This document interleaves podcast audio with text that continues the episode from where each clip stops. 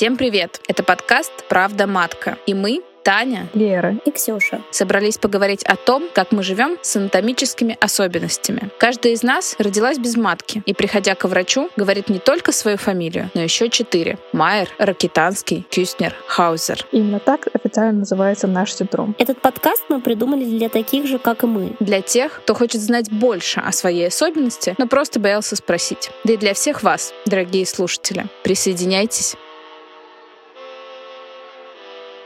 Всем привет! Это первая серия нашего подкаста «Правда матка», и сегодня мы поговорим о том, как мы узнали о синдроме, а, да и, в принципе, расскажем о себе, познакомимся. Девчонки, привет! Рада вас слышать. Привет! Привет, привет. Таня! Отлично!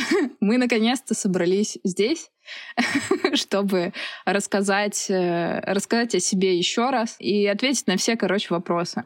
Сегодня я хочу с вами обсудить э, то, э, как мы узнали о синдроме, и, наверное, немножечко погрузиться в воспоминания о тех прекрасных, спойлер, нет, днях, которые, в которые вы узнали, что у вас нет матки. Расскажите, ну, короче, вообще в каждой истории важна завязка, да, экспозиция и как герой начинает свой путь. Расскажите, как это было у вас, как вы узнали о вариации. Лера? Кому ты обращаешься? Мы тут все без маток, надо уточнять, кто начинает. А, да, Слушай, действительно, воспоминания бывают даже болезненные. Иногда, когда, помню, когда я тоже там давала интервью для каких-то людей, э, даже, даже я поплакала, когда вспоминала это еще раз, потому что, конечно, это достаточно да, в этом плане делит твою жизнь на до и после, потому что вот ты жил такой счастливый подросточек, дожил до этого прекрасного пубертата, который так все ждут, а потом почему-то на тебя накинулась какая-то огромная проблема, хотя ты до этого ничего не чувствовал. Ну, как и мы все, я думаю. Нужно прям уже мне рассказать это все. Хорошо. Было, значит, мне 15 лет, и э, у всех э, должны были начаться месячные, так рассказывали, я не знаю. Мне никто не рассказывал, но одноклассница я слышала, что об этом как-то вот уже шушукали, шебуршали своими там прокладками на перемене и что-то делали. У меня уже тогда на тот момент появился парень. Я очень... Я не, я не была ни разу до этого гинеколога вообще. И вот э, мы с парнем такие миленькие подросточки. Вообще я думала о том, чтобы как-то заняться с ним типа каким-то сексом, который я тоже понятия не имела, как вообще происходит. Но, наверное, это что-то должно быть Э, в моей картине мира это должно было быть до месячных, ну, типа, как, э, ну, в плане того, что сначала месячные, потом взрослая жизнь, потом секс. Ну, как-то такая у меня была картинка. И у меня была, кстати, на тот момент старшая подружка, которая вот мне как-то подсказала и направила, что вот лучше перед тем, как начинать половую какую-то жизнь, сходи-ка ты к врачу. И я тогда пошла одна, в поликлинику, и это было очень, ну да, волнительно, потому что вот эти первые походы к гинекологу вообще всегда сопровождаются какими-то жуткими ожиданиями, какими-то стыдом, ну то есть это было очень все страшно. Ну и все, я пошла. Какой-то был осмотр. И да, я сказала, что у меня не было никогда месячных, потому что, конечно же, спросили, когда там, а ничего. Я сказала, что никогда и ничего, и не было. И оттуда меня сразу уже говорили, что вам нужно ложиться в больницу. А я, ну типа, я сексом хотела заняться. Я как бы не ожидала такого вообще расклада у меня, ну просто, то есть... Э, а, при том, что я же тоже пошла в поликлинику одна, я маме не говорила даже, что я вот куда-то иду, в поликлинику, что-то происходит. А тут надо, получается, говорить, что меня в больницу хотят положить. А, меня напугали, что вся эта маточная кровь, которая должна была выходить с менструации, возможно, она у меня скопилась уже в животе, и я скоро лопну, и будет какое-то кровоизлияние, и, короче, нужно срочно делать проколы, чтобы эти месячные пошли. В общем, меня напугали реально до усрачки, и я прям уже полностью не понимала, что вообще происходит. Уже по-моему, то, честно, вот уже не помню, то ли оттуда я позвонила маме из поликлиники, то ли пришла домой, там как-то это все рассказала, но мы прям на следующий день реально поехали в больницу. Или чуть ли не тем же вечером. Больница, и, и все это сопровождалось огромной вот такой паникой, типа, что я в какой-то экстренный случай, то есть, ну, все было очень как-то стрёмно. А можно я тебя спрошу? Конечно. А, да, уточняющий вопрос. А я правильно услышала, что тебе, в принципе, как-то сразу ну, поставили преддиагноз или объяснили, что у тебя нет матки, ну, какими-то вот такими словами? Э, нет, мне поставили аминорея 1, то есть типа как малокровие, что всегда, когда отправляют, это вот этот э, без месячных, это у девушки аминорея считается. Аминорея вот это вот, да, малокровие. И нет, это э, все говорили, что как бы, ну, точнее, та врач в поликлинике, что матка есть, просто надо ее там как-то сейчас достать, эту кровь, типа, что она как-то не выходит просто. То есть про влагалище, я не помню сам этот осмотр, ну, то есть, опять же, там, поскольку, типа, ну как, человек-девственница, человек-девственница, супергерой такой, вот. Ну, то есть, да, осмотр, ну, видимо, там как-то не получился или что, но помню, что, конечно, в любом случае это было так э, непроходяще страшно, больно и непонятно. Вот, а уже в больнице когда мы попали, я уже была тогда с мамой. Там чуть ли, по моим воспоминаниям, чуть ли вот не э, там этот, где прием, ну, то есть именно вот где привозят как бы в, больниц, э, в больницу людей, там чуть ли не на каталках. Короче, по моим воспоминаниям, там будто бы прям на входе было какое-то кресло, где меня вот осмотрели сразу же при вот въезде в эту больницу. Причем к, к осмотру пригласили мою маму. Ну, то есть прям это было так, что вот честно, у меня воспоминания такие, что три врача меня просто расстелили вот на этом кресле, а я сексом опять же хотела заняться с твоим первым вообще не так. У меня было все очень романтично в голове.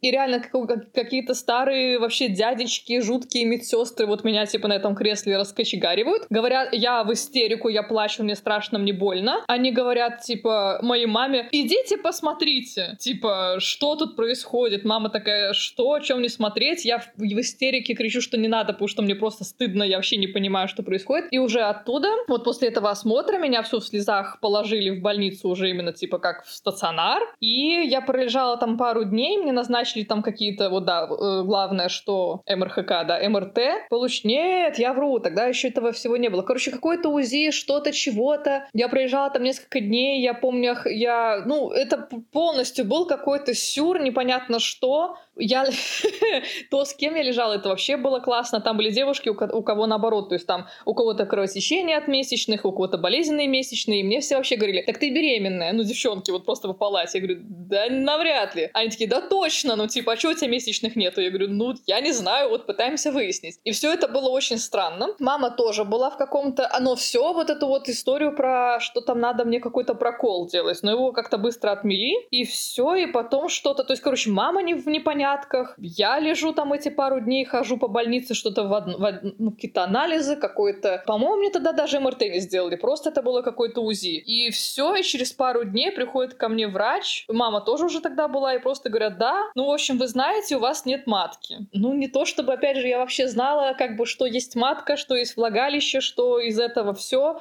У вас есть матка, вы не сможете родить детей. А запрос был другой, на секс. Да, вопрос, да, как бы я вообще не за этим шла, но уже на тот момент, конечно, мне отбила, ну, просто уже просто память вообще, то есть что со мной было эти 15 лет и, и что должно было случиться, и просто вообще. Вы не можете, вы не сможете родить детей, причем очень хорошо помню, что это медсестра с этим вот этим ее табло и этим, э, ну, э, как его, короче, папочкой этой с бумагами. Кто же как так мялась? Ну да, вот вы не сможете в вашем случае только, может быть, суррогатное материнство, Мама просто, ну, то есть тоже в шоке молчит как-то, типа, понятно, но уже в каком-то таком трауре, ну, то есть, типа, что, о боже, это, ну, типа, ужасная новость, а я такая... И, ну, а я просто, я слушаю, про секс мне ничего не сказали, и просто они говорят, ну вот мы вам направим, э, с кем вы сможете проконсультироваться по операции. По какой операции? Мне даже, то есть про влагалище мне вообще ничего не сказали. Только что операция и как бы, да, чтобы заниматься сексом, что-то такое.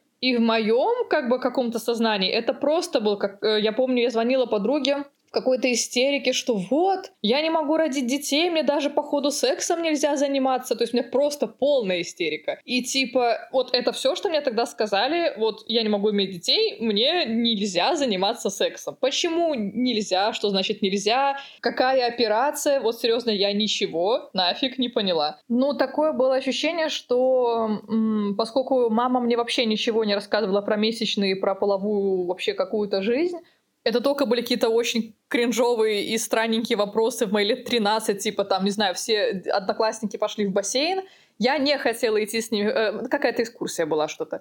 Я не хотела идти в бассейн, в аквапарк, вернее, потому что я не хотела. А мама подумала, что я не хочу, потому что у меня, может, месячные. И она такая, тебе, может, прокладка нужна? Я такая, а, лол, что? Нет, понятия не имею, я не знаю пока. Ну, то есть, но как бы в остальном понятно, что я любила. Ну, в смысле, люблю маму, у нас не как бы хорошие были отношения, но в этом плане было непонятно. И я бы даже сказала, что доверительные отношения на том моменте закончились, потому что мама очень ушла в какую-то свою свое проживание этого, так сказать, огромного горя. Она очень себя начала винить. Я помню, мы вышли из больницы, мама плакала, ну, то есть у меня была внутренняя истерика, и потом уже с подружками по телефону, но мама, ну, то есть она тоже была в слезах. Она прям типа, что она, я прям помню, что она та такая там себя вот винила, что вот там это все условно из-за того, что я курила. Смысле, ну, мама моя курила там, вот, не знаю, до беременности, во время беременности, я понятия не имею. Вот. Спойлер, это не влияет в, этом плане на плод, как бы это не из-за этого у нас у всех МРХК. Я потом поделюсь, э, чем, чем оправдывали мою особенность мои родители, а, когда буду рассказывать свою историю. Поэтому я тебя здесь валидирую, как это говорится, и э, все такие они, эти родители детей с МРХК. М- моя мама, например, никогда в жизни вообще не курила, но я думаю... А, выборка начинает как-то как хромать, да, это логика. Вот. Ну и смысл в том, что да, и мама тогда, э, мы начали шутить, как это у нас в семье вообще принято. Э, она там что-то, вот, мы пробьем это окно в Европу. Ну то есть какие-то завуалированные фразочки, то ли про секс, то ли про матку. Что-то мама сама такая, давай я четвертого рожу тебе отдам. А у меня опять же вопрос был про то, что я секса вроде бы как хотела, но теперь после этих осмотров жутких этих стариков, кажется, не хочу. Ну, то есть, типа, у меня, ну, действительно была такая прям вообще жесткая. Травмирующий опыт. Да, ну, травмирующий опыт действительно очень было стрёмно. Вот, ну и все, и, под... и, и я ничего не поняла. Нам назначили действительно просто какие-то еще 100-500 обследований и врачей, и уже потом мы, э, то есть, опять же, э, сдали кариотип, а анализ на кариотип на тот момент э, мой э, длился длился полгода. А кариотип — это, да, наш генетический пол. И э, МРТ, то есть вот именно уже это все растянулось на полгода вот от вот этого первичного просто какого-то шока и ужаса до уже прям установления точного диагноза, который включает, да, кариотип, какие-то гормоны и, и МРТ, где точно матку не нашли. По операции все это время я тоже не помню. Я помню только, что еще вот на стадии вот этой первой истерики, я, у меня два старших брата, и я дома тоже пыталась, не очень хотелось с этим поделиться, но опять же, это же братья, мальчики, как бы неловко вся эта история братья вообще не думали, что был такой гнет вообще в семье, что они думали, что я чуть ли не с раком лежу. То есть, ну, типа, что э, вот именно, что сестра, что-то у нее там в лоб, ну, внутри что-то происходит. Ну, то есть это вообще было непонятно. И секретно. Секретно, да, и это секс-образование, блин, сраное как бы отсутствует, а плюс я девочка, то есть вообще непонятно, но у братьев реально был какой-то, ну, просто ужас. Они такие, так что, все нормально, типа, ну там, да, вот Лера детей не может иметь, они такие, а, ну типа, окей, но такая, а что там, ну, как бы нормально. И они тоже не до сих, ну, не до сих пор, конечно, но там уже в 20 наши фиг знает сколько лет, 30. Только вот недавно мы там тоже. Так чего у тебя там нет? типа, влагалище так в плане, типа, чего? Ну, это уже такие шутки. Вот. Но смысл в том, что мне старший брат самый, э, он тогда на тот момент, не знаю, ему там 18 было, вот он тогда мне спросил, я там плачу, плачу, говорю, вот, я там сексом не смогу заняться. Он такой, да как литр у тебя есть? И если б я знала, что это такое и про что он спрашивает, я, может быть, как бы... То есть он пытался меня один из всех подвести к тому, что не все потеряно, и как бы секс это вообще не только про влагалище, ну, а поскольку он тоже не понимал, что это за МРХК, он вот, типа, да, клитор у тебя есть, но меня этот вопрос, конечно, еще больше как-то напугал, травмировал, я вообще не поняла, то есть, а, так, а что это меняет или чего это не меняет. Я просто, да, там еще больше расплакалась, какую-то истерику подростковую, там заперлась в комнате условно и просто сказала, я не знаю, вообще не понимаю, просто убейте меня. Вот, ну и все, а потом, да, потом началась уже череда этих всех штук, но просто конкретно в моей истории. Все это было очень странно, потому что и еще, ну не, не то, что еще больше отягощающе, что вот у меня был парень, как бы его родители тоже знали, что мы встречаемся, и все знали, что мы встречаемся, и когда я лежала в больнице, то есть это при нем происходило, и мне как бы, ну, надо было ему что-то объяснить, и его родителям, потому что мы тогда все как бы дружили, и вот там была, было офигеть какое давление, потому что я, как бы его родители так получилось, что уже узнали, что у меня вот вроде как там я детей не могу иметь, а мой парень типа еще от меня нормально нет, а как ему это... Ну, то есть у меня вот это забегая вперед, вся эта тема, да, была настолько форсировано вообще, как сказать там партнеру, как там что это, чего пережить, принять, потому что я сама еще не понимаю, а от меня ждут сейчас просто все какого-то объяснения, как я буду заниматься сексом, как я рожу детей и, и что будет дальше. Ну, то есть это правда было очень стрёмно. Вот, ну и все, дальше мы пошли просто уже вот устанавливать этот диагноз. Парню в итоге я своему сказала, сама уже сформулирована только там реально через полгода, наткнулась наконец-то на одного врача, там, э, да, то есть там вся семья начала ну, вся семья, к сожалению, кроме папы, потому что я имею в виду, что от папы мы эту всю историю скрывали. Это очень плохо, ну, то есть я считаю, и вот так просто получилось в семье, потому что родители в разводе, папа, в общем, работал, а он немножко таких радикальных, бывает, религиозных взглядов. Короче, на тот момент мама решила, что не нужно ему знать. Ну, типа, и это было вообще... Короче, реально, моя история вот именно с этими концами, кому чего надо было, нуж... Э, должна была я вот рассказать, немножко такая, ну, можно сказать, необычная, потому что, да, то есть тут еще я не поняла ничего, а уже как-то, да, и папа там не в курсе. Ой, а бабуля начала мне советовать всякие травки на полнолуние пить. Ну, в общем, эзотерика давно со мной, но матка так и не выросла. Вот, хотя я пила крапиву, вот, и загадывала себе на первые лунные сутки матку, как бабушка говорила. Ну, короче. Не сбылось. Не сбылось, да. И вот пришлось в итоге записывать интервью, подкасты и стать знаменитой. Короче, и смысл в том, что только э, через реально там полгода, даже больше, я наткнулась на одного врача, э, кого там семья по каким-то по знакомствам, какой-то там заведующий чего-то. Вот только он мне наконец-то сказал, что в смысле, девочка, ты не можешь заниматься сексом, так занимайся, пробуй. Тебе нет никаких противопоказаний, типа пробуйте. Ну, он тогда не сказал там предохраняйтесь, честно говоря, он просто сказал, это все растягивается, типа, ну, все будет нормально, просто потихоньку можете пробовать. И я такая, а, но и, и все. Ну, опять же, про клитор мне тоже никто ничего там не упомянул. Ну и все. А на тот момент, кажется, я уже была у профессора какого-то нашего белорусского Воскресенского. У нас просто некоторые девочки тоже потом после меня у него были. Вот э, там была, я просто рассказывала эту историю, да, в своем том большом интервью. Э, вот там с ним была эта история, где он мне, то есть он был тем человеком, кто в Беларуси делает операции. Э, типа вот, и кому-то там в каком-то году говорят, он сделал эту операцию по влагалищу, по реконструкции. Но он тогда тоже мне как бы э, пытался, видимо, сказать, что можно его растянуть, но какими-то допотопными наглядными конструкциями. Он сказал, что да, он достал клей ПВА из ящика фаллосной такой вот э, продолговатой формы, с такой вот еще наконечником, помните, был такой, где скрепочка вверху еще торчала, чтобы он не, затык, э, не засыхал. Ну, только вот без скрепочки. И он такой, вот, ну, типа, э, берешь вот такой какой-то предмет, еще, я помню, он подошел еще ко мне так прям сзади, типа как за пояс, типа взял и такой, ну вот, вот тут вот бандаж сделай, вот, вот так вот, себе между ног положи вот эту штуку, типа, чтобы она давление создавала, типа, этот бандаж, и ходи, типа, так вот. И он еще спросил, а ты в общаге живешь или нет? Я говорю, «Э, нет. Типа, как могу ли я 24 часа в сутки с этой фигней ходить, вот такой вот обвязкой, или как бы это будет немножко странно и неловко при других людях. Я говорю, действительно, всего лишь такие вот э, нюансики. А, и тогда, то есть, да, он пытался мне... Я еще тогда спросила, я говорю, так а если взять фалоимитатор, вибратор? Мне было очень стыдно это спросить, но я хотела уточнить, такая обязательно какую-то штуку непонятную в себя совать? Или можно как бы, ну, член, например, или человеческий, или резиновый? Он такой, ой, ну что вы, где вы таких, да, партнеров найдете резвых, чтобы вот растянуть? Типа, нет, надо вот каждую там 2-4 часа в сутки делать это давление, и как бы вот найди себе какой-то такой вот предмет. Да, хочется отметить, что ты была очень прокачанная. Мы говорим о событиях, я напомню, ну, типа 15-летней давности, и ты уже знала, да. что такое фалоимитатор. Это круто. А я хочу тебя спросить, знаешь, о чем? Эм, вот ты рассказала, как ты пришла к этому врачу, да, который тебе посоветовал там, типа, просто заниматься сексом, ну, или там растягивать влагалище. И э, хочу узнать, в какой момент, ну, отказались от операции, Мы, мы подробно разберем тему операции в следующем в следующей серии нашего подкаста, но вот здесь вот э, ты говорил, что тебе ее упоминали, и дальше там через долгий период да. времени появился товарищ.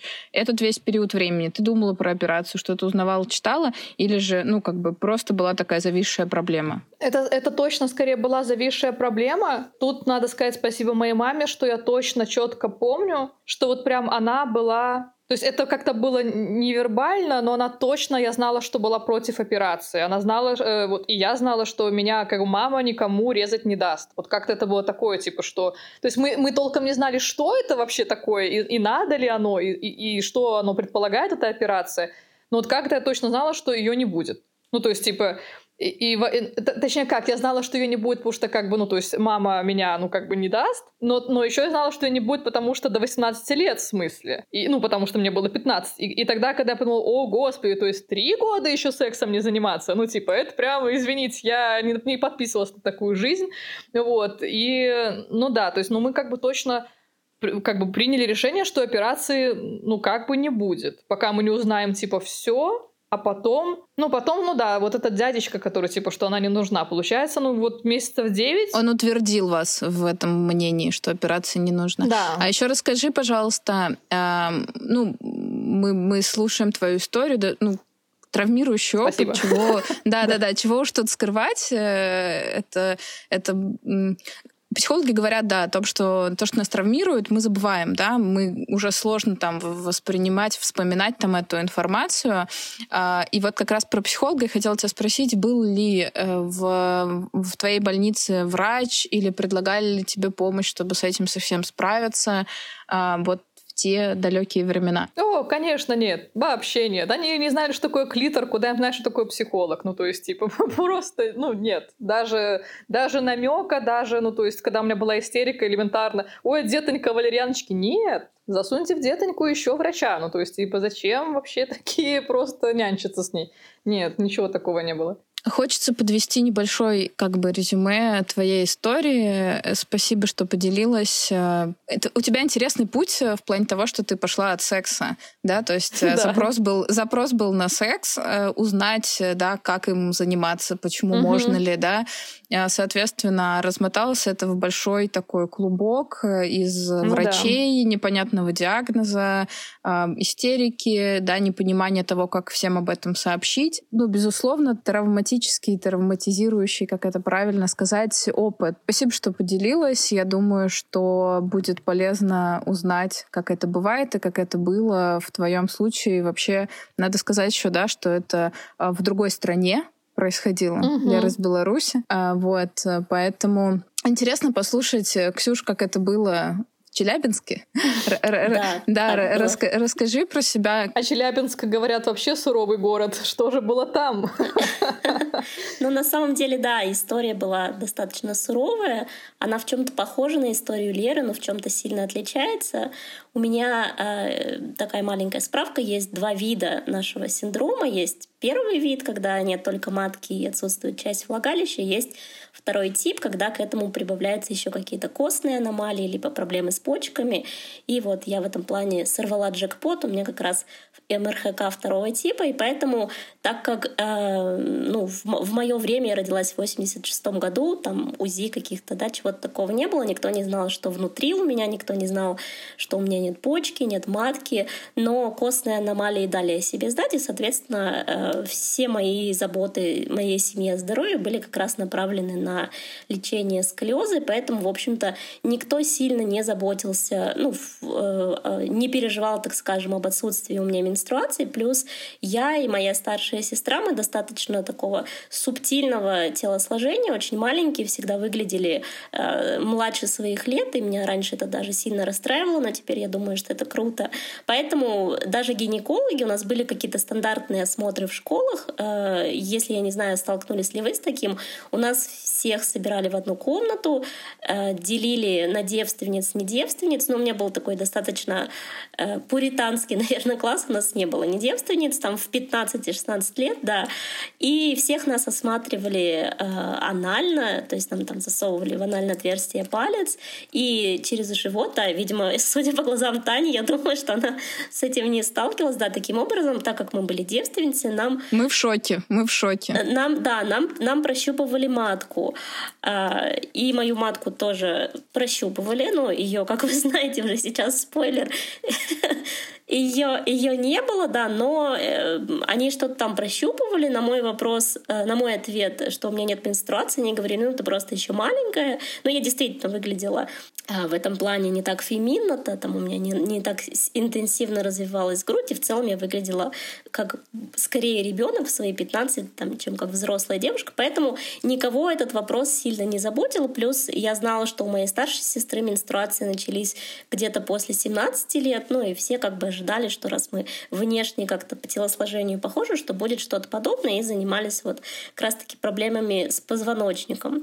А позвоночник мне оперировали в Санкт-Петербурге, и там уже э, более такая, конечно, продвинутая клиника, и перед операцией у меня был такой общий плановый осмотр, на котором выяснилось совершенно случайно, что оказывается у меня нет одной почки. То есть это никак не сказывается на качестве жизни, она врожденная одна, и она наберет, она берет на себя функции двух, соответственно, как бы это действительно на здоровье не сказывается, никаких жалоб у меня никогда не было. То есть сначала узнали об этом, и потом я помню, что я пошла к гинекологу там же в этой больнице в Санкт-Петербурге, и врач там уже, она, видимо, была какая-то более продвинутая, и она сказала а, о том, что очень странно, что у тебя вот нет почки, сколиоз, и, наверное, у тебя, давай-ка мы осмотрим твое влагалище. И несмотря на то, что я была девственницей, она взяла какой-то прибор, там какую-то такую металлическую палку и попыталась, в общем, мне ее засунуть во влагалище. И, ну, конечно, так как оно было укорочено, там палка куда-то уперлась. И, честно, я не знаю до сих пор, а, либо она меня, может быть, на тот момент пожалела, потому что у меня, правда, предстояла мне тяжелая операция,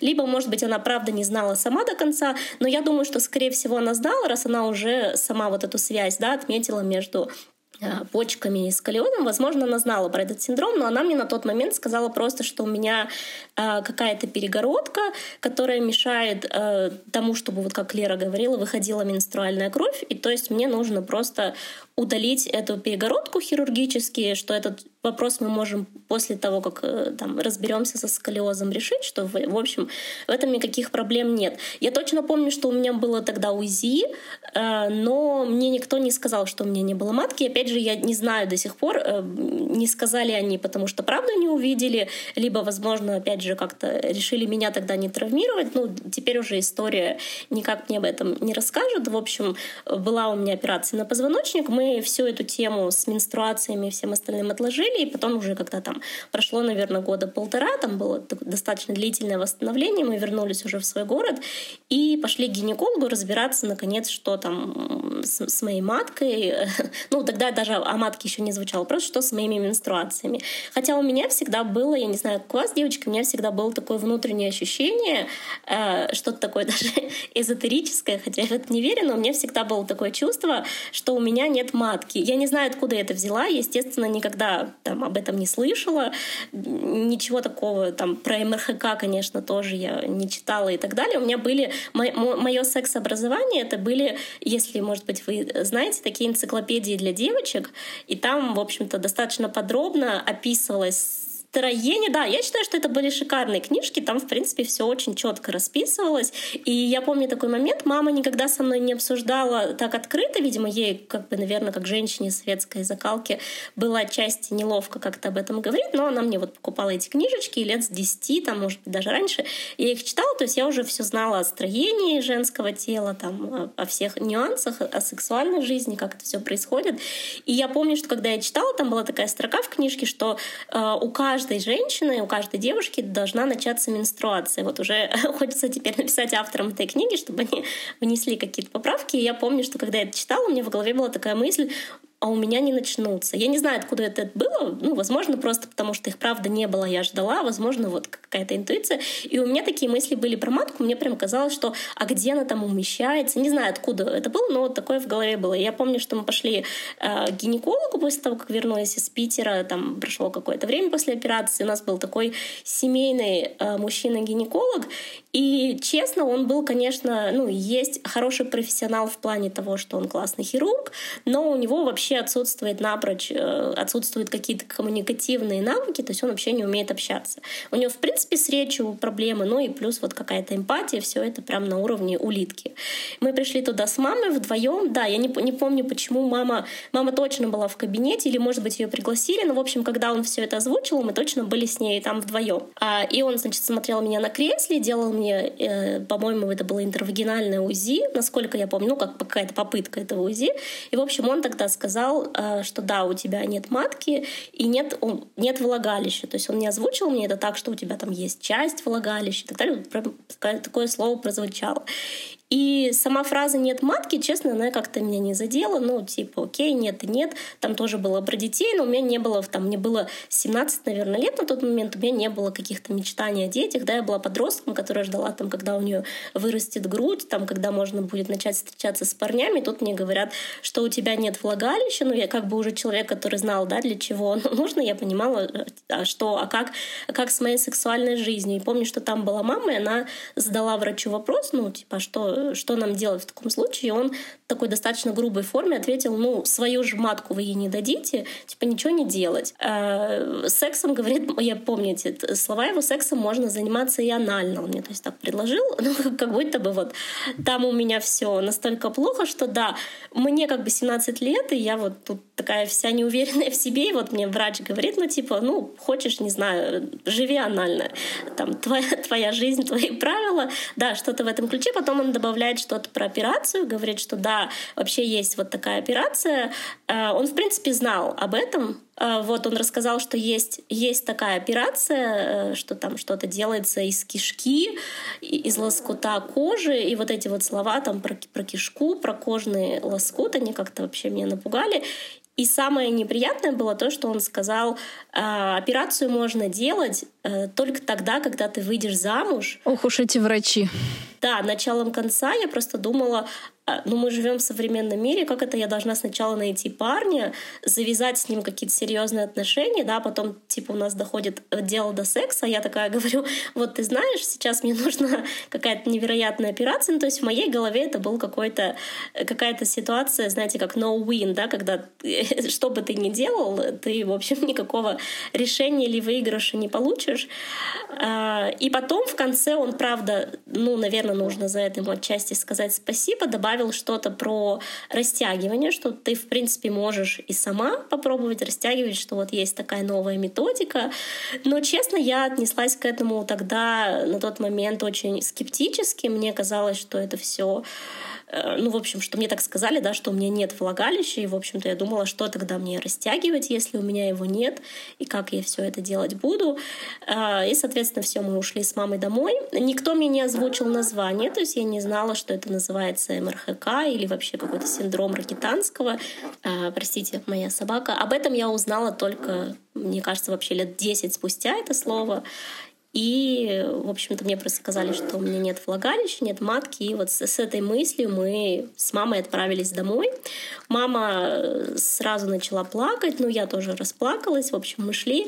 Это было не очень далеко от нашего дома, было лето, вот мы шли, я прям помню этот момент, мы шли и вместе плакали с мамой. А потом мы пришли домой, и я услышала такой разговор. Мама, видимо, все это рассказывала моей старшей сестре. Мы пришли к моей сестре и услышала такую фразу от мамы, а где мы сейчас ей парня найдем? Ну и все, в общем, для меня это стало прям таким триггером, что я вообще в этом всем вопросе закрылась на долгие годы. И в целом в семье моей тоже это не обсуждалось, потому что Э, видимо, мама считала, что ну, меня это настолько травмирует, что ей как бы страшно об этом со мной говорить. Я тоже не могла об этом говорить, потому что вроде все молчат и делают вид, что ничего нет. Э, и интернет тогда мне как-то особо не был доступен, я еще ничего там не искала. Может быть, у меня его даже и не было дома, я уже не помню, это было там в далеком, наверное, каком-то 2001-2002 году. И, в общем-то, такая вот у меня была история ухода в себя. Я просто ушла в учебу, там поступила в университет. И я, конечно, об этом думала. Я каждый день об этом думала и переживала, за что и там почему я такая одна. Потому что мне же никто не сказал, что там есть еще такие случаи. Да? Как мне реально показалось, что я вообще какой-то фрик, одна в целом мире. И вот непонятно, как, как и что мне, как жить. Мне нужно сейчас найти какого-то мифического мужа. А как я его найду? В общем, вот такие у меня были мысли. Да, какая-то непонятная операция, которую вроде как нужно делать, а непонятно как делать. Где ее делать тоже было непонятно, как будто бы в Челябинске, так нам врач сказал, их не делают, только нужно ехать в Москву. В общем, все это было как-то так. Для меня я всю свою жизнь, наверное, какую-то вот эту личную поставила на стоп и ушла полностью там в учебу, потом началась работа. И единственное, да, я пробовала сама растягивать, мы купили с мамой. Мне, кстати, повезло, я, в отличие от Леры, мой врач был более продвинутый, он, когда рассказал о растяжке, сказал, что нужно купить фалоимитатор. Я помню, что мама пошла в секс-шоп одна, она купила, ей было очень стыдно, ну, в плане не стыдно, наверное, скорее неловко. Героическая женщина. Точно героическая. Да, да, но она как бы для меня это сделала, и она, и она купила какой-то очень гигантский, у меня даже до сих пор где-то дома лежит, он реально какой-то дилдо, знаете, размеров, но я не знаю, да, ну мы же не знали, какой нужно, и я помню, пыталась им растягивать, я не знаю, что я там им растягивала, но он, он реально гигантский, и вот, ну, как, как в лучших порнофильмах. Слушай, так может это было типа как утешительный приз, не для того, чтобы ты растягивал, просто как это. А я как настоящий продажник, знаете, о чем думаю? О том, что нам нужно срочно завести платный канал на Бусти где Ксюша за деньги выложит фото этого, этого монстра. Да, он действительно выглядел как монстр, но потом мы уже да, пришли к выводу, что мне не подходит, и я купила какой-то поменьше, и, в общем-то, начала свои вот эти упражнения по растяжке. Но, честно, мне вообще... Exercise. Обожаю. Exercise one.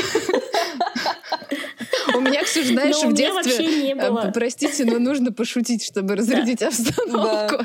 У меня в детстве был э, час чтения у бабушки. Реально ставились часы такие, и был час чтения. И я сейчас визуализировала, что так, как ты сказала, упражнение по растяжке. У тебя тоже. И, блин, я кринжанула. Сейчас буду рассказывать свою историю, как будто так и было. Реально, типа, время, и такой, занимаемся растяжкой, да. Да, Ну да, у меня именно так, именно, именно так и происходило, но слава богу, я уже в то время знала и практиковала мастурбацию, то есть я как бы там знала, как получать удовольствие. Я... Как тебе повезло? Да, и я как бы это совмещала, но в целом меня все равно эта процедура, конечно, сильно не радовала, да, я чувствовала себя там какой-то от нее ущербной, и мне, да, несмотря даже на мастурбацию, это не сильно помогало. И самое главное, у меня не было в это веры, мне казалось, я не знаю почему, может быть, как-то так так преподнес врач, может быть, это мои какие-то домыслы. Мне, в общем, казалось, что мне нужна только операция, но как будто бы я не могу ее даже сделать, потому что, блин, у меня нет этого парня, который еще и должен мужем моим стать, то есть не просто какой-то парень, а еще и такой вот. Господи, как нас стигматизируют фразы врачей? Парень, да. И, соответственно, я думала, ну, типа, зачем мне вообще это все растягивать? То есть я это делала так, э, знаете, через раз. Как бы результат на самом деле был, но я тоже его обесценила. Мне казалось, что нет, это все не то, нормально нормальных женщин не так. И вот, в общем, мысли мои были совсем... Ох, эти нормальные женщины, как же они нас в жизни триггерят. Много, да, много лет спустя, когда я уже там нашла группу поддержки ВКонтакте и узнала, как, как там это все бывает, э, там уже как-то с этим разобралась и так далее. И я даже, кстати, готовилась одно время к операции, когда я уже решила, что э, можно и без мужа, наверное, уже все-таки сделать. И, и меня на самом деле уже прям планировали мне сделать операцию в Челябинске. Я даже не знаю, что мне тут наделали. Я уже даже сдала список анализов, то есть уже настолько я была к этому близка. А, и просто мне повезло, что я тогда в тот момент как раз нашла эту группу поддержки ВКонтакте и узнала о том, что вот есть там центр Кулакова. Ксюш, как ты обесцениваешь даже сейчас, говоря, что тебе повезло? Чтобы ты ее нашла, у тебя внутреннее должно, должен был быть порыв, чтобы ну, да. определиться, что ты этого не хочешь. И даже сейчас ты это обесцениваешь. Это неправильно. Ты молодец, а не стечение обстоятельств. Да, конечно. И мне просто действительно повезло в том плане, что я отказалась и не стала делать операцию. Мне до сих пор страшно, что могли бы мне в родном Челябинске, да, если даже в Москве, в принципе... И куда бы тебе пришили эту кишку, да? Да, в Москве даже там неплохо делают эти операции, но мы с вами знаем, что они на самом деле не особо нужны. Но об этом мы поговорим в другой раз. Да, но чтобы, чтобы сделали мне здесь, я, честно, даже боюсь представить, и это как бы уже такой процесс необратимый, если там ты растягиваешь, ты можешь остановиться и так далее, то, сделав операцию, к сожалению, пути назад уже нет. И вот в этом плане я очень счастлива, что так получилось, к, к моему счастью, что все обошлось. Спасибо тебе большое, что поделилась своей историей. Потрясающе. Да, я как бы вроде хотела задать вопросы по поводу того, что ты знала там о половом воспитании до того, как узнала про себя, но ты все рассказала, у тебя такая интересная история, где замешана и старшая сестра, так получилось, и ну вот второй тип, о котором вы узнали раньше. Знаешь, какой меня, наверное, остался вопрос? Поскольку у тебя второй тип, и это, скажем так, было визуально, да, насколько я понимаю, вот в момент, когда исследовали твой там позвоночник, а, не исследовали ли параллельно, ну, все остальное, не было ли у тебя МРТ, а, где тебе бы вот в этот момент могли сказать, э, как ты считаешь, ну, я просто не совсем знаю, и это недосмотр врачей или это не, ну, не идет воедино, ну, скажем так? А, да, спасибо за вопрос. Я на самом деле сейчас живу в Челябинске. Родилась я еще в более маленьком городе, провинциальном, где население было 200 тысяч человек, и врачи там, ну, сами понимаете, да, какой уровень медицины, плюс еще мне сейчас 37, то есть тогда это был, были там, наверное, 90-е, и, в общем-то, все было не в очень хорошем состоянии, нет, никогда никто ни с чем не связывал, и вот только в Петербурге я даже узнала, что у меня нет почки. По-моему, все, что мне делали на тот момент с позвоночником, это там какие-то стандартные рентгены. МРТ 100% не было, нет. То есть никто вообще таким вопросом не задавался. И я даже не знала о том, что у меня нет почки. Уж тем более про матку мне же ее на медосмотрах нащупывали и пальпировали, соответственно, вот нет. Ой, ну это, конечно, все реально. Проживи еще раз свою историю из-за того парня просто. Спасибо тебе большое. А, давайте не буду ждать ваших вопросов, расскажу про себя, как будто бы подытоживая ваши две истории, еще раз проговорив, зачем же мы здесь собрались. Вот я, знаете, чем больше историй слышу, чем, тем с большим количеством людей а, там, с нашим диагнозом вариации, как угодно, поговорим, наверное, об активистских терминах в другой раз, слышу, тем больше понимаю необходимость как можно чаще, больше и на всех платформах говорить о себе. Это в первую очередь э, человеку, который, об этом, который рассказывает да, там, свою историю, вообще вот это действительно нужно еще раз прожить, это действительно нужно проговорить вслух, это нужно осознать, а, то, насколько тебе, может быть, было больно, непонятно и так далее. eller Потом важно о себе говорить, а, мне кажется, в первую очередь для тех самых врачей, которые дальше продолжают работать в больницах и а, говорят жуткие фразы, не умеют вот как раз коммуникативно, не имеют никаких коммуникативных навыков, то когда мы громко говорим о себе, до них это долетает, и а, они меняют а, хотя бы немножечко там стиль своего поведения. Конечно, я просто еще хочу сказать, что да, об этом и обо всех нюансах можно говорить бесконечно, почему мы тут и собрались и собираемся это сделать. Пока мы тоже, грубо говоря, по только этой теме, я пока тоже еще не затрагивала аспект того, то есть что мне говорили врачи вот на всех этих этапах, э, потому что, да, это отдельно, и, и к чему, что говорят они сейчас, к чему мы вообще потом пришли с ними, потому что твоя фраза, что это до них долетает, ох, ну, пока, пока через раз, очень сильно через раз. Мы еще об этом всем тоже поговорим, обсудим. Ну, если молчать, э, молчать ничего не изменится. Конечно. Но, конечно, самое главное, для чего мы здесь собрались, это для, мы надеемся, тех девчонок, э, которые послушают этот подкаст, поймут, что они не одни. Ксюша уже сегодня об этом говорила, да, что ты думаешь, что ты одна в таком мире. А, я слышу ваши истории, я вижу где-то очень похожее на свою, где-то, наоборот, не очень похожее на свою, но хочется здесь сделать, э, ну, такое, не знаю, поддерживающее плечо, чувство общности, да, какой-то, что вы не одни против всего мира, а есть те, кто, а, кто столкнулся с похожим, кто вас поймет э, в рамках этого опыта. Так вот моя история. Поехали. Жги. Да, я тоже на самом деле, смотрите, не самый сильно приятный опыт, э, который хочется вспоминать. Это первое, наверное, что я хочу сказать. Второе, тоже я услышала у Ксюши, да, ты думаешь об этом каждый день. Ну, ты, блин, с этим родился, ты не можешь... Ну, ты не вот, типа, навязчивая идея утром проснулся и думаешь, господи, у меня нет матки, да, там, или, господи, как я буду заниматься сексом. Нет, не так. Но это так или иначе сквозит, э, ну, просто в твоей жизни.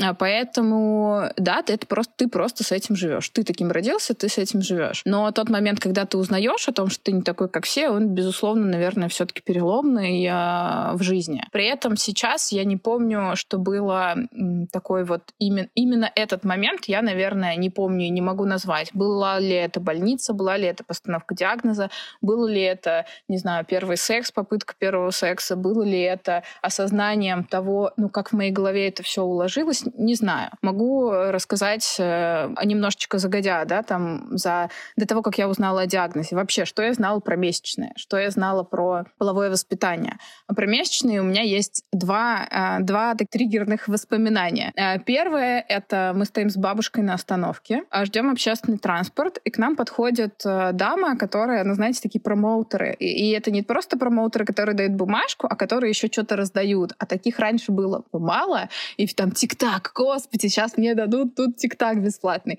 Но нет, подходит девушка, которая э, раздает прокладки, и моя бабушка мне говорит, э, ну, типа, она подходит, э, девушка такая там, типа, чего-то, видимо, про месячные спрашивать, не помню. Но я помню фразу бабушки, которая говорит, что мне уже поздно, а тебе еще рано. И я такая, Сколько мне лет? Без... Теперь все понятно. Без понятия. Но раз я еду с бабушкой, да, ну, то есть э, я стала, ну, я не одна, я иду с сопровождением, ну, наверное, мне лет 10, ну, как бы, Кажется, что так. И второй момент, э, который касается, ну, таких воспоминаний про месячные в моей жизни, это я еду в лагерь. Тоже, наверное, мне лет 12, наверное, нет, наверное, побольше, побольше, где-то 14. Я еду в лагерь, и мне мама дает с собой пачку прокладок. И я такая, зачем? Ну, типа, и, и все. Но она говорит, может быть, если вот пока ты там будешь, а, у тебя начнется, а, вот, э, вот, ну, как бы, разговор... При... Начнется жизнь. Что?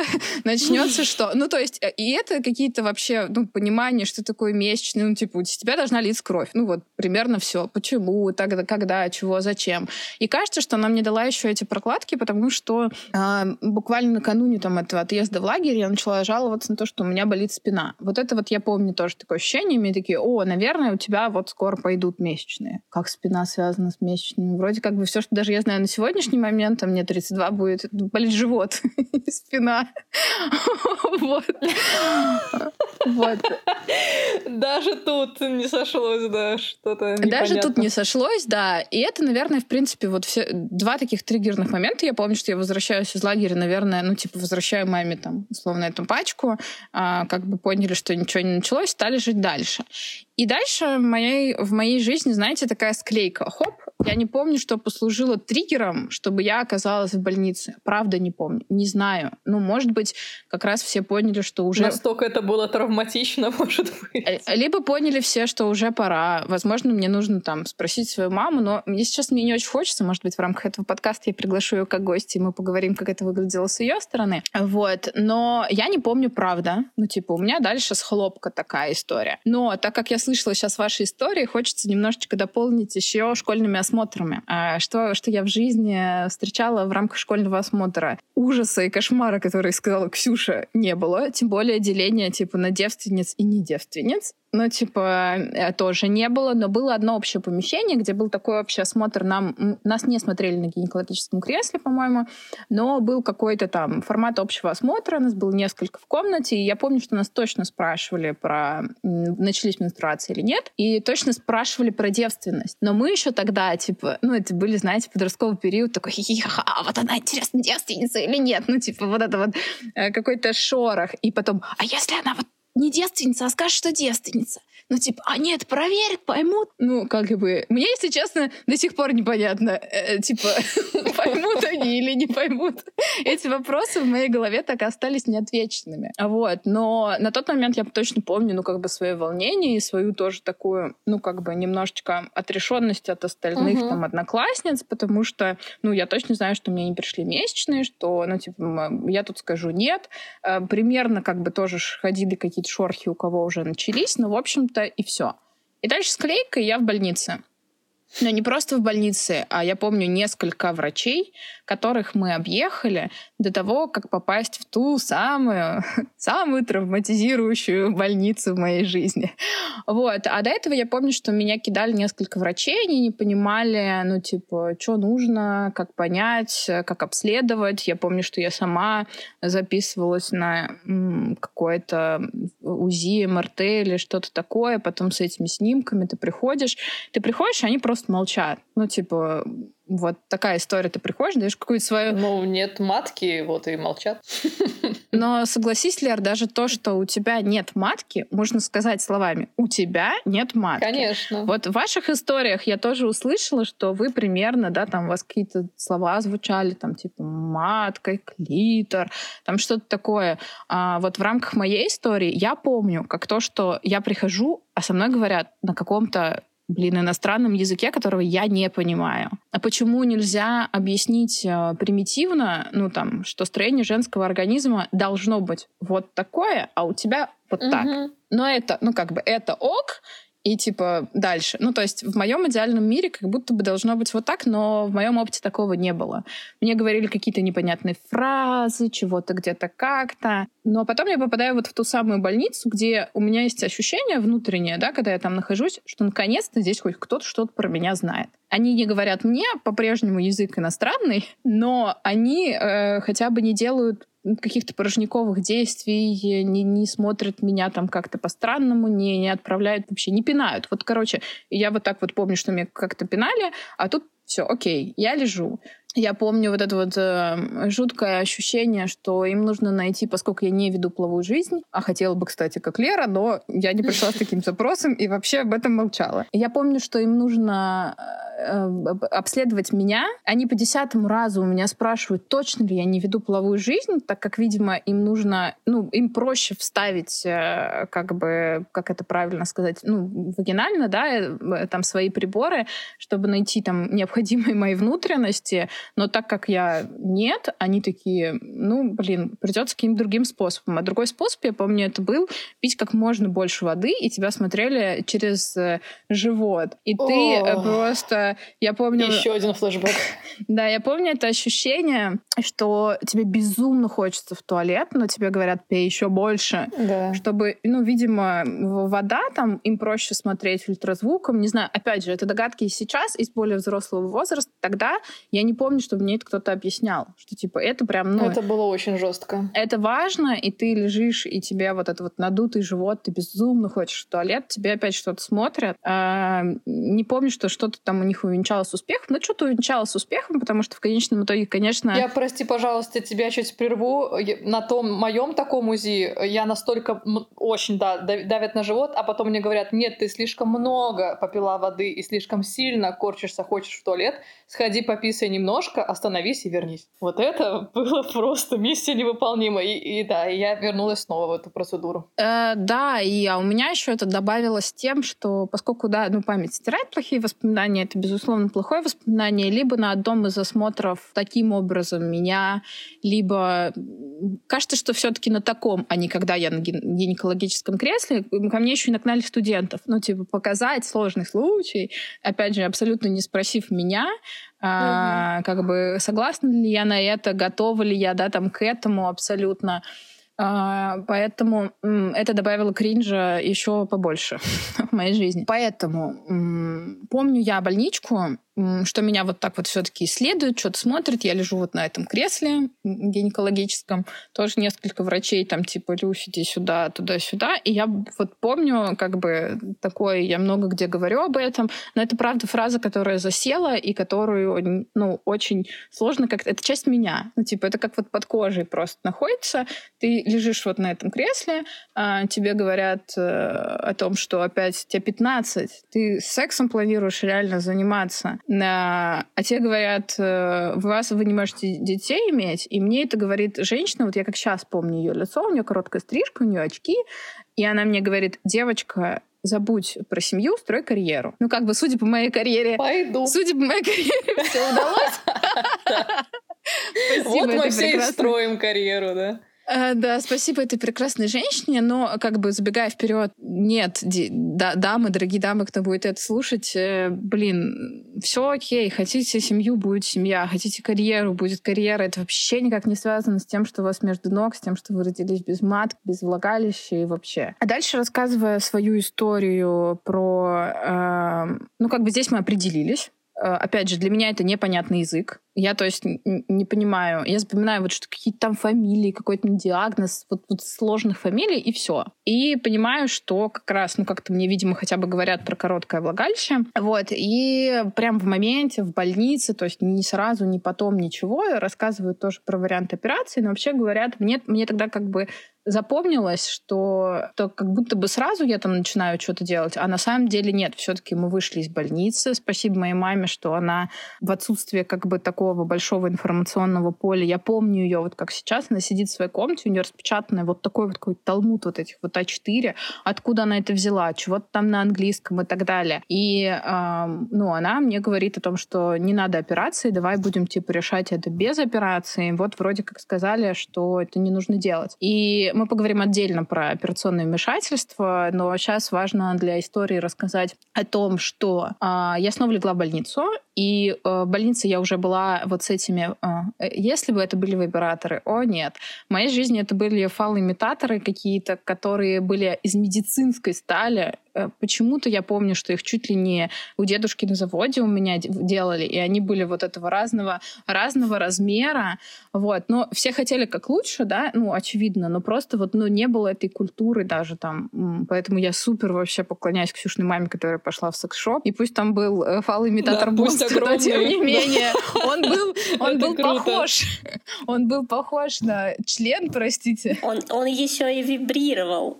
О, даже так. В моей жизни были просто железные уродцы вот такие вот. Боже. И, э, ну, как бы, правда, я их э, в себя запихивала. Железные уродцы, это будто ты про своих бывших прям сказала. Извините.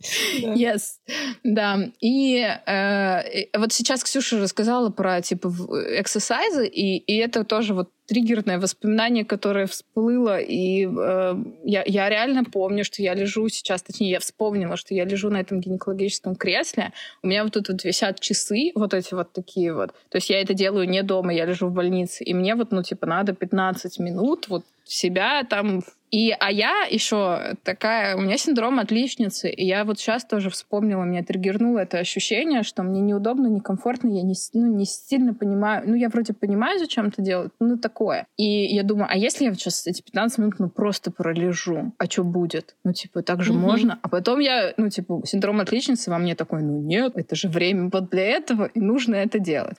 А, примерно вот так вот. Эм, что еще важно, наверное, для моей истории рассказать? Рассказать, что я была все время с мамой по этим больницам, что мама очень сильно переживала. Еще я помню, что у меня какого-то, ну вот, секс-образования, э, а, секс-просвещения, секс-образования особо не было. Тоже были какие-то энциклопедии. Но Ксюша вот сейчас рассказывала, я поняла, что я, наверное, их так подробно не изучала. Или у меня, может быть, были другие. Или мне было все равно, что у меня внутри. Поэтому у меня не сложилась картинка от слова совсем. А еще я помню, что это в семье осталось табу, э, тем для обсуждения. От папы мы не скрывали, папа это знал, но глобально и общедоступно это не обсуждалось. Я помню, что мама начала спрашивать у родственниц, которых были проблемы с беременностью, а что же конкретно там было, и мы выяснили, что там, ну, типа, ленивый яичник. Начали вспоминать какие-то семейные истории о том, что вот кто-то там не мог иметь детей, а может быть вот да, поэтому. Да, да. И вместо того, чтобы, ну, по-моему, был, был разговор про прабабушку, и, и она уже умерла к этому моменту. Но вот сейчас я думаю, а почему не спросить? Ну, типа, и мама все-таки куда могла, туда ходила, там, видимо, спрашивала.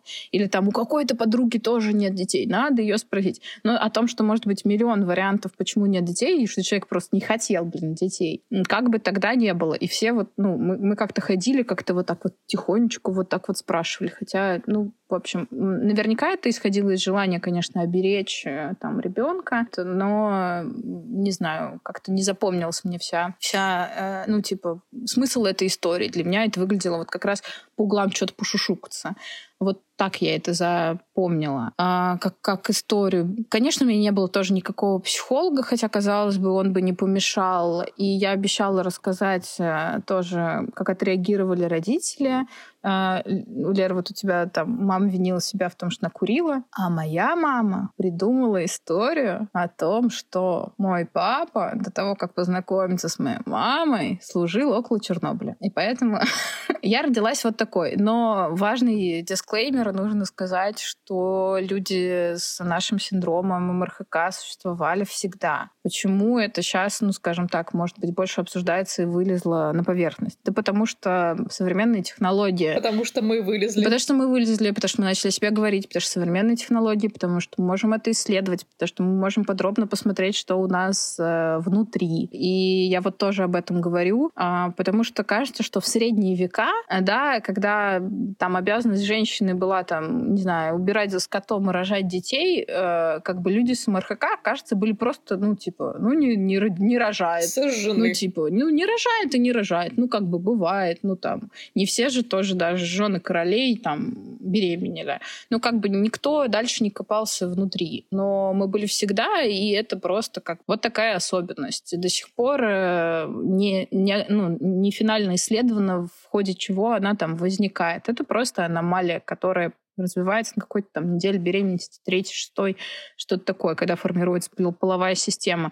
Вот и все. Ну, типа, и как бы э, на этом хочется, ну, как бы зафиксироваться и сказать, что так, так бывает. Так бывает. И никто не виноват. Да, никто не виноват. Родителям э, отпустить эту ситуацию, не искать проблем в себе, курили вы или были рядом с Чернобылем. Да, а про вину я тоже вспомнила после ваших рассказов. Мой врач тоже сказал, что, возможно, так случилось, потому что мои родители, мой папа работал на металлургическом заводе, и вот у него была какая-то такая мысль, типа, а что вы хотели? Это же металлургический завод. Ну, тогда по его логике у нас просто, да, у нас просто весь город, как бы он был основан вокруг этого металлургического завода, и по его логике тогда, наверное, все жители этого города должны быть какими-то э, людьми с э, особенностями развития. Но вот тоже, тоже такой вариант был. Я думаю, это просто от того, что на самом деле врачи сами не информированы. Мне вот даже никто не озвучил, ну и вам, я как поняла, тоже название диагноза. Я нашла его сама в интернете спустя, наверное, лет там 6-8 после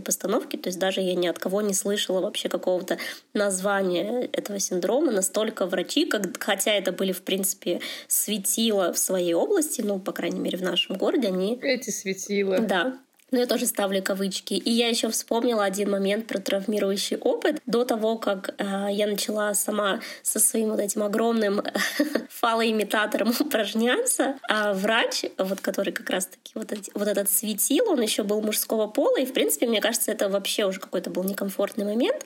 Он сказал мне, что прежде чем ты начнешь делать это сама, ты должна ко мне э, на несколько сеансов прийти, я тебе сам все растяну пальцами. И вот сейчас я просто думаю, что это был вообще какой-то трэш, да. И правда Таня говорит, что, что, что мы стираем, да, какие-то болезненные воспоминания, и мне даже не сразу это пришло в голову. Да, это правда. На самом деле, я думаю, если бы мы где-то жили в Америке, его вообще можно было бы, наверное, за это засудить, потому что, в принципе, все о нем, все о нем всегда поговаривали, знаете, что он там любит пациента как-то излишне помять за грудь, вот какие-то такие штуки. Господи. И он действительно, я ходила, ну, как бы это же врач, да, и вот я не помню, честно, сколько сколько, ну, сто процентов это было больше, там, двух-трех раз, мне кажется, может быть, даже месяц. Я каждодневно приходила, и он тянул мне влагалище своими пальцами. И мало того, что это было болезненно и, в принципе, неприятно, ну и как бы сама вот эта вот обстановка, да, какой-то незнакомый мужик. И при этом он делал это как-то очень странно, максимально, честно, странно. Я сейчас только уже это понимаю. И какие-то были комментарии о том, что, ой, знаешь ли ты, какие виды оргазма существуют. То есть он как-то еще какими-то шуточками это все приправлял. То есть вот, да, у меня еще был такой опыт.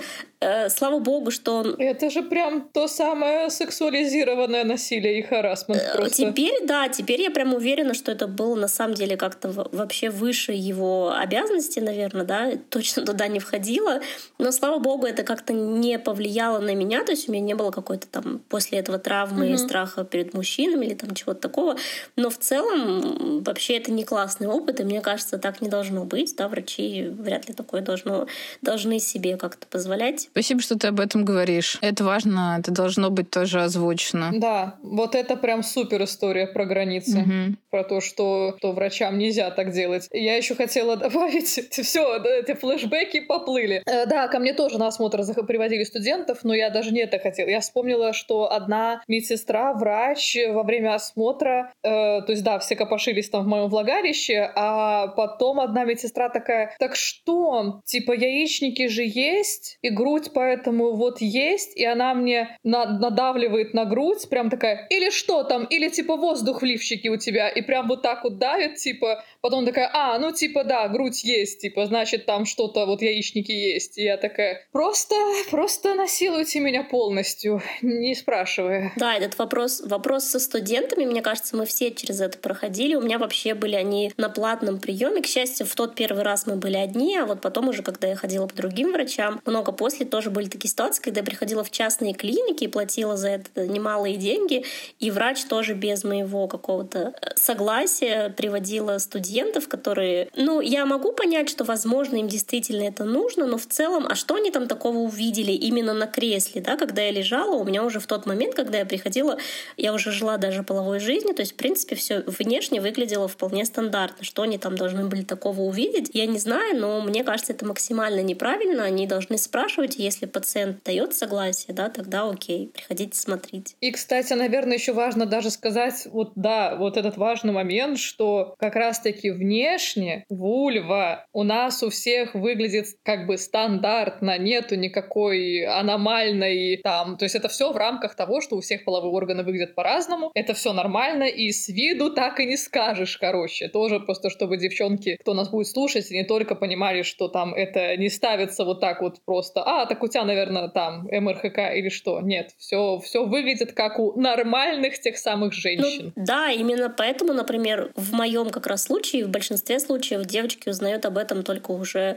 после наступления пубертата, когда как раз-таки возникает вопрос с менструациями, потому что внешне, да, когда мы рождаемся, это никаким образом. Но сейчас, наверное, можно уже увидеть на УЗИ, потому что я знаю много историй, когда делают маленьким детям УЗИ, уже узнают. Но вот мы с вами примерно одному возраста, да, в наше время как бы такой практики не было, и поэтому мы узнали уже после 15 лет. А мы очень нативно с вами подобрались к теме нашего следующего эпизода. И в следующем эпизоде мы обсудим наше внутреннее и внешнее строение организма и э, ответим, постараемся ответить на вопрос, а, точнее расскажем о всех, обо всех версиях, нужно или не нужно делать операцию. А сегодняшний эпизод э, был посвящен тому, что мы с вами познакомились и рассказали свои истории, как мы узнали о своем диагнозе, о своем синдроме, о своей вариации, вот, что мы пережили, ну и знатно кринжанули, кажется, сегодня. Да, это было эпично. Сделаем наш подкаст более молодежным. Да.